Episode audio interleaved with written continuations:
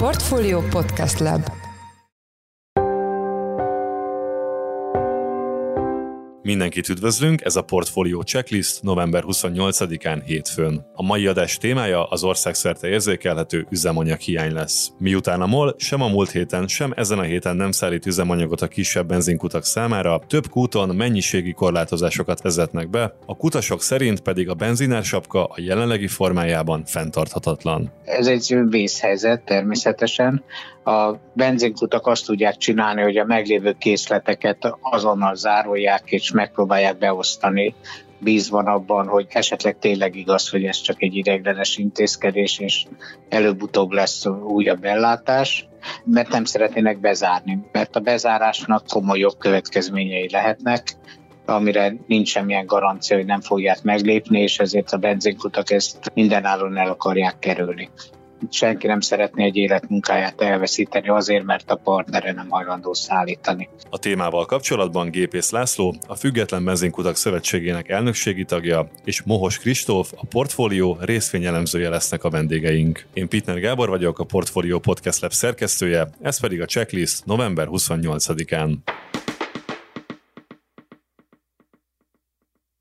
A MOL pénteken értesítette a független benzinkutakat arról, hogy ezen a héten nem fog tudni benzin szállítani számukra, az érintett kutak viszont más helyről nem tudnak olyan üzemanyagot vásárolni, amit hatósági áron értékesíthetnek, derül ki a Független Benzinkutak Szövetsége tájékoztatásából. Az ellátási zavarok miatt több kút is mennyiségi korlátozásokat vezetett be. A témával kapcsolatban Gépész László, a Független Benzinkutak Szövetségének elnökségi tagja a vendégünk, akit üdvözlök a műsorban. Jó napot kívánok, üdvözlöm a hallgatóinkat is. Mikor értesültek a független kutasok a MOL döntéséről?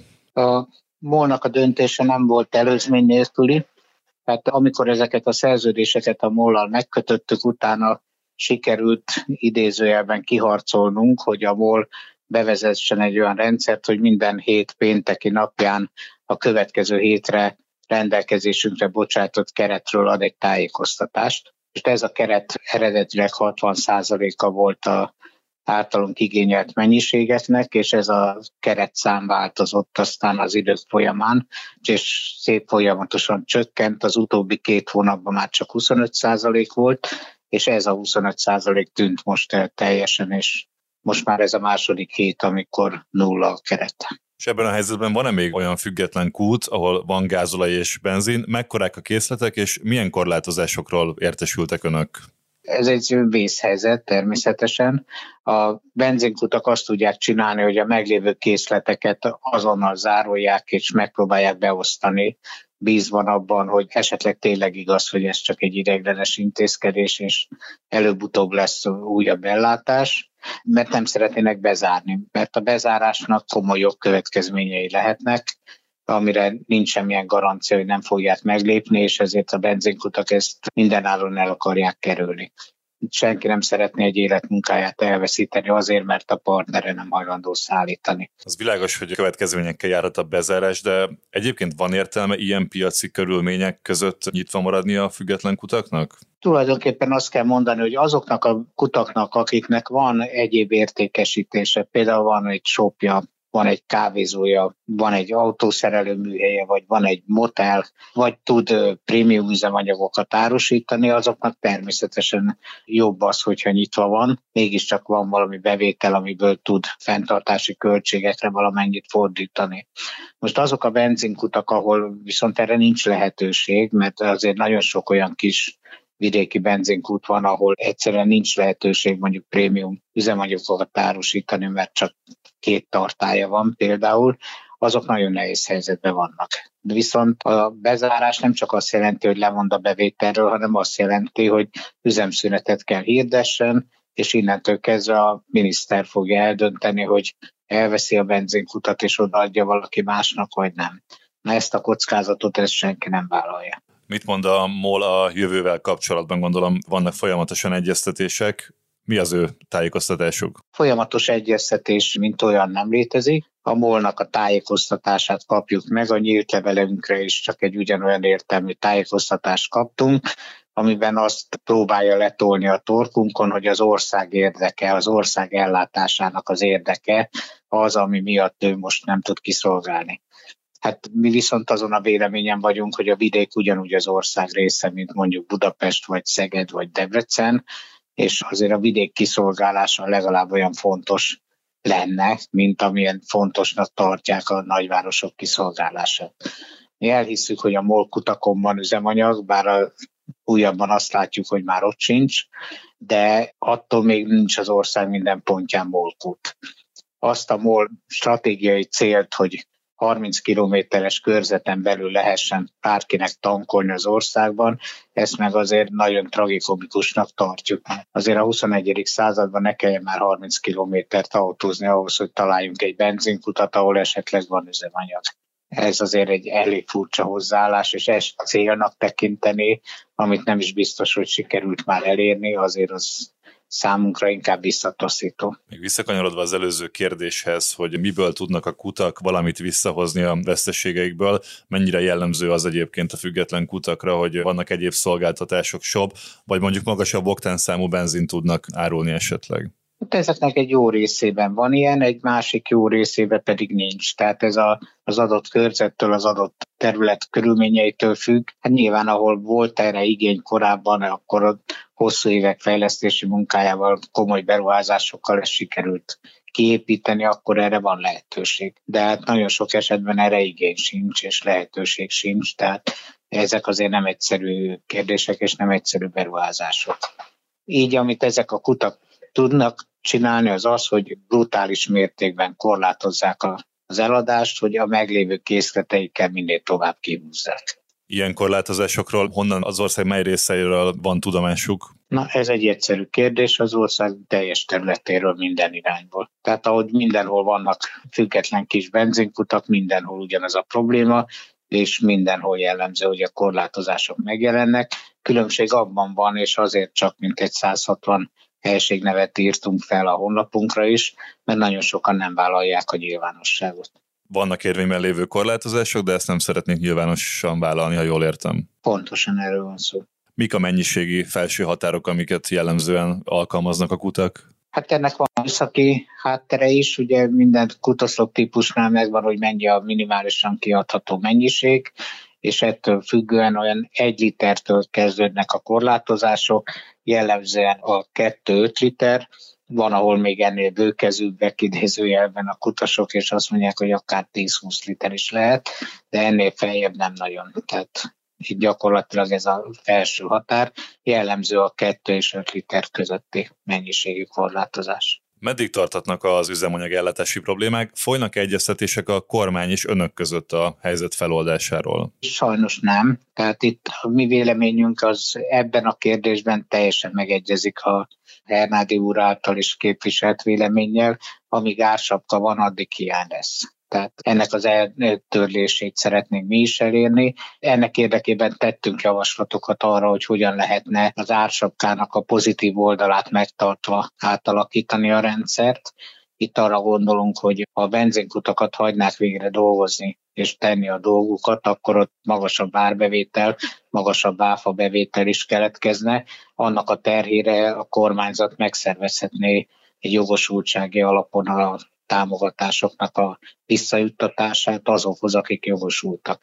És így nem kellene ezt autóhoz kötni, nem kellene ahhoz kötni, hogy valakinek kis autója van, vagy nagy autója van, 10 literre tud támogatást igénybe venni, vagy 150 literre, vagy esetleg nincs is autója, mert szeretne inkább busszal közlekedni, vagy vonattal, de így elesik ettől a formájú támogatástól, és lehetne kormányzati célokhoz kapcsolni a támogatást, például családtámogatási célokhoz, például a munkába járás elősegítéséhez, mondjuk földrajzi koordináták alapján meghatározva.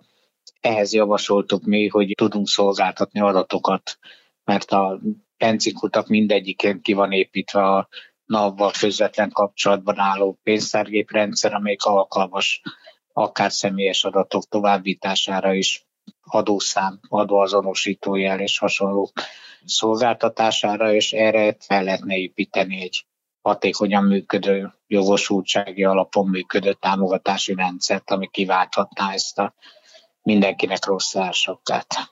A Független Benzinkutak Szövetsége ezt a javaslatot be is nyújtotta a kormány felé, ha jól értem, érkezett erre válasz az eddigiekben? Informális választ kaptunk rá, hogy túl bonyolult. Hogy ez alatt mit kell érteni, nem tudom, hogy, hogy állítólag személyiségi jogi problémák vannak, de hát jelenleg is el kell kérnünk mindenkitől a forgalmit, akkor, akkor azzal miért nincs. Tehát így ez nehezen értelmezhető. Azt örömmel vettük, hogy a legutóbbi híradások szerint gyakorlatilag ugyanezt javasolják a Világbank szakértői, tehát reméljük, hogy azért olyan nagy marhaságon nem mondtunk.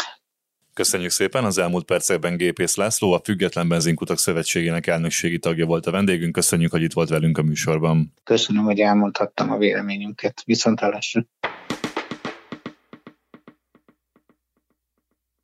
Maradunk a mai egyetlen témánknál, az üzemanyagárstop által okozott ellátási problémáknál. A helyzet további aspektusaival kapcsolatban itt van velünk Mohos Kristóf, a portfólió részvényelemzője. Szia Kristóf, üdvözöllek a műsorban. Szia Gábor, üdvözlöm a hallgatókat. Eddig is volt üzemanyagárstop. Mi okozza most hirtelen az ellátási problémát? Hát igen, most ugye az elmúlt hetekben, napokban egy elég hangos volt a sajtó arról, hogy hivatalosan hogy az ország működése és az energiabiztonság érdekében optimalizálja a MOL az ellátási stratégiát, és hát ugye ennek következtében a mával kezdődő héten sem tudnak már dízelt és motorbenzint biztosítani az ástop bevezetése után szerződött partnereknek. Itt a döntésnek több ok is gyakorlatilag meghúzódik a hátterében. Ugye például az, az egyik legfontosabb, hogy karbantartási munkálatokat kell végezni a MOL Dunai finomítójában.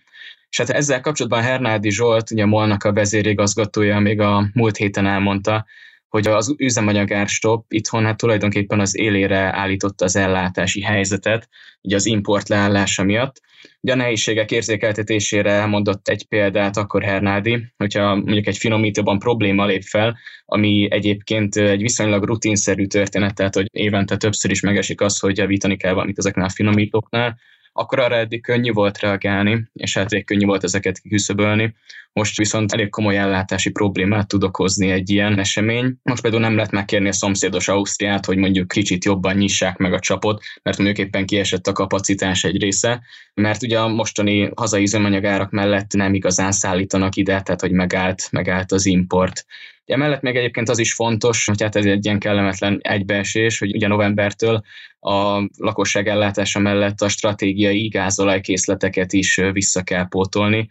Ugye a magyar kormány még július végén szabadította fel az üzemanyag tartalék egy részét, ugye ilyenkor volt talán a legmagasabb az olajár, és emiatt az ellátási problémák akkor tűntek a legjelentősebbnek, és hát most ezeket a tárolókat fel kell tölteni. Tehát most az üzemanyagárstop, a karbantartási munkálatok, meg a, a stratégiai készletek visszatöltés, ez a három dolog, ami hát kvázi egy ilyen tökéletes viharként érte most az ellátási rendszert. És az ellátási problémák azok csak azoknál a kutaknál jelentkeznek, ahol a MOL leállította a szállításokat két héttel ezelőtt? Ezzel kapcsolatban egyébként pont ma beszéltem a hol tankoljak.hu ügyvezetőjével, aki elmondta, hogy hát ugye a teljes magyar viszont teledói piac kb. 2,5%-áért felelős vállalatok azok, akik ugye az árstop intézkedések után szerződött a, a mollal, hogy ezeknél a partnereknél lett nullára redukálva az energiatermékek szállítása, viszont ugye a régi MOL partnereknek is korlátozva vannak a szállítások, ugye nekik a havi mennyiségi kvóta van tulajdonképpen megállapítva, hogy az előző év azonosított időszakához képesti mennyiségek 8%-át kapják most a havi rendszerességgel, ugye szemben a korábbi 10%-kal. És hát egyébként az ügyvezető szerint ez a csökkentett mennyiség rendre el is tud fogyni egy, egy három hét után, ebből pedig elég komoly problémák tudnak lenni hónap végén, most november végén is, emiatt fennakadásokra számít. És hát ugye nem csak a független kutaknál láthatunk friss intézkedéseket, ugye például a Shell is nemrég bevezetett egy mennyiségi korlátozást, ami egyébként szintén a MOL kutyaira tereli valószínűleg a forgalmat, ami szintén nehézséget okozhat majd a MOL energiaellátásában, illetve így az ország energiaellátásában. A jelenlegi formájában meddig tartható így az üzemanyagárstop? Mi lesz az ünnepek alatt, amikor sokan kelnek majd útra autóval? Hát, hogy ez a meddig maradhat az árstop, ugye a kivezetésre több alternatíva is elképzelhető vannak, ötletek, modellek így az iparági szakértők irányából. Ugye még szeptemberben az év végéig meghosszabbították ezt az árstoppot, és hát akár mondjuk az intézkedésnek a fokozatos kivezetésével enyhülhet így a konszenzus szerint a helyzet. Ugye erre vannak lépcsőzetes koncepciók, például elképzelhető akár a benzin és a dízel megkülönböztetésének a lehetősége is. Ugye ementén mondjuk kivehetnék a gázolajat, és csak a benzinre maradna fenn az árstop, hogy ezt a, az Erste elemzője mondta, hogy ez, ez egy jó megoldás lehet, és ugye a magánautók 90%-át jelenteni ez a történet, tehát ugye a magánautók 90%-a benzines, illetve még az is egy, hát inkább kicsit makrószemmel nézett lehetőség, ugye az árplafon eltörlésére, hogyha egyszerűen kvázi magától megoldódik ez az egész helyzet.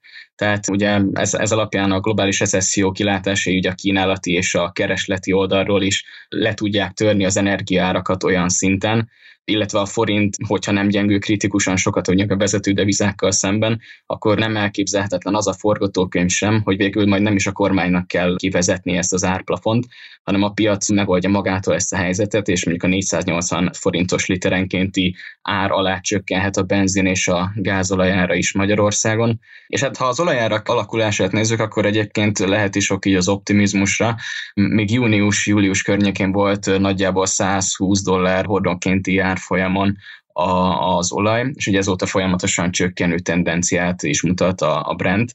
Most nemrég megnéztem, hogy hordonként éppen 85 dolláros szinten áll a jegyzés, és hát ugye ezzel párhuzamosan érthető módon rendre csökken a piaci benzin és gázolajár is itthon Magyarországon, de még így is jócskán az árstopos árfolyam felett vannak az árak. Most körülbelül ilyen 640-650 forint környékén van például a 95-ös benzinnek az ára. Tehát azért ahhoz, hogy elérjük a 480 forintos szintet, ugye az árstop alatti szintet, ahhoz a forint jó teljesítménye, ugye a vezető devizákkal szemben jó teljesítménye mellett a globális olajáraknak is egy elég masszív esését kellene még látnunk, ezt most számogatva olyan 25-30 százalékos esést kéne látni.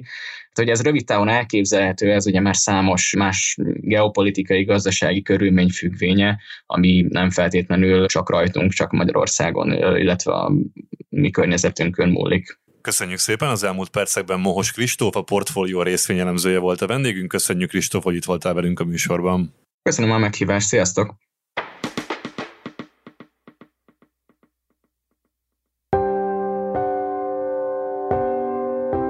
Ez volt már a Checklist, a Portfólió munkanapokon megjelenő podcastje. Ha tetszett az adás, iratkozz fel csatornánkra valamelyik nagy podcast felületen, például a Spotify-on, az Apple Podcast-en vagy a Google Podcast-en. Ha segítenél nekünk abban, hogy minél több hallgatóhoz eljussunk, akkor arra kérünk, hogy értékeld a Portfólió Checklist podcast csatornát azon a platformon, ahol követsz minket. A mai adás elkészítésében részt vett Bánhidi Bálint és Forrás Dávid, a szerkesztő pedig én, Pitner Gábor voltam. Új adással holnap, azaz kedden 5 óra akkor jelentkezünk. Addig is szép napot, sziasztok!